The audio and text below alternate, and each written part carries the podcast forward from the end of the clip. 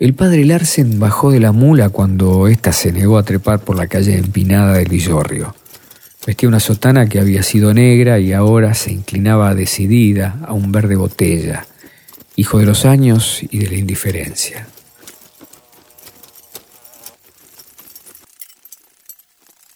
Continuó a pie, deteniéndose cada media cuadra para respirar con la boca entreabierta y diciéndose que debía dejar de fumar con la pequeña maleta negra que contenía lo necesario para salvar las almas que estaban a punto de apartarse del cuerpo y huir del sufrimiento y la inmediata podredumbre.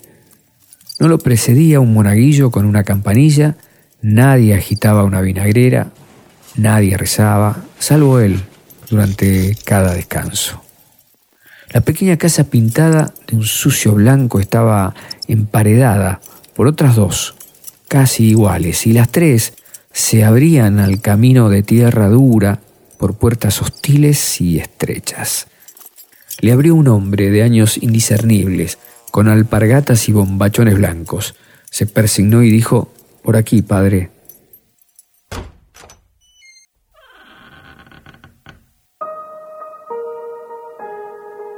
Larsen sintió la frescura de la pieza encalada y casi olvidó el sol agresivo de las calles mal hechas. Ahora estaba en una habitación pobre de muebles, en una cama matrimonial, una mujer se retorcía y variaba del llanto a la risa desafiante. Después llegaron las palabras, frases incomprensibles que atravesaban el silencio, la momentánea quietud del sol, buscando llegar a las sombras que se habían aproximado.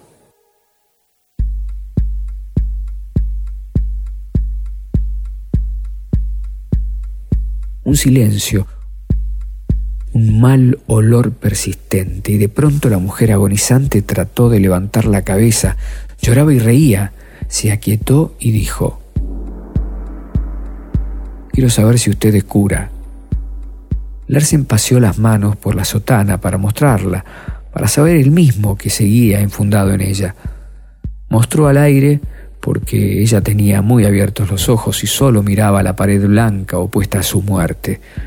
Mostró estampas de bruscos colores desleídos, medallas pequeñas de plomo, achatadas por los años, serenas algunas, trágicas otras con desnudos corazones asomando exagerados en pechos abiertos. Y de pronto la mujer gritó el principio de la confesión salvadora. El padre Larsen la recuerda así. Con mi hermano desde mis trece años. Él era mayor, Jodíamos toda la tarde de primavera y verano al lado de la sequía, debajo de la araucaria, y solo Dios sabe quién empezó, o si nos vino la inspiración en conjunto. Y jodíamos y jodíamos porque, aunque tenga cara de santo, termina y vuelve, y no se cansa nunca. Y dígame, ¿qué más quería yo?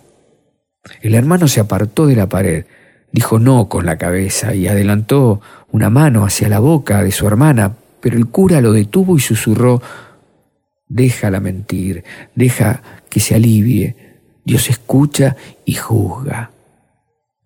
Aquellas palabras habían agregado un poco a su colección. Tenía ya varios incestos, inevitables en el poblado despojado de hombres, que se llevó la guerra o la miseria, pero tal vez ninguno tan tenaz y reiterado, casi matrimonial. Quería saber más, y murmuró convincente, es la vida, el mundo, la carne, hija mía. Ahora ella volvía a dilatar los ojos perdiéndose en la pausa protectora de la pared encalada. Volvió a reír y a llorar sin lágrimas, como si llanto y risa fueran sonidos de palabras y graves confidencias.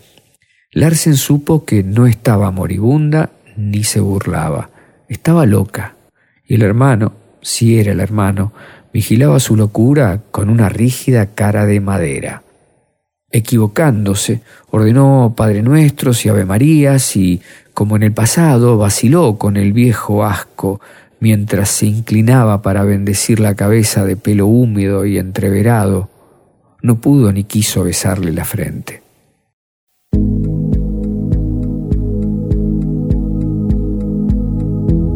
Oyó mientras salía, guiado por el impasible hermano. Cuando otra vez me vaya a morir, lo llamo y le cuento lo del caballo y la sillita de ordeñar. Él me ayudó, pero nada.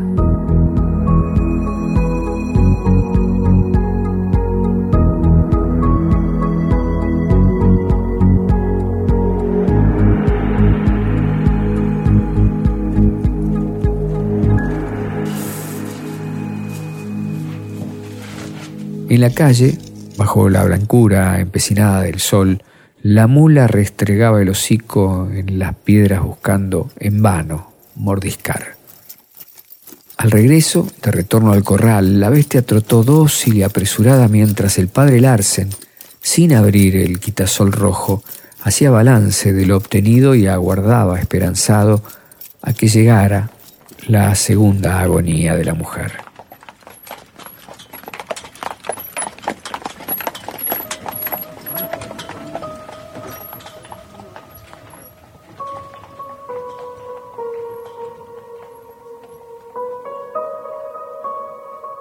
El padre Larsen buscó, sin encontrar ninguna araucaria.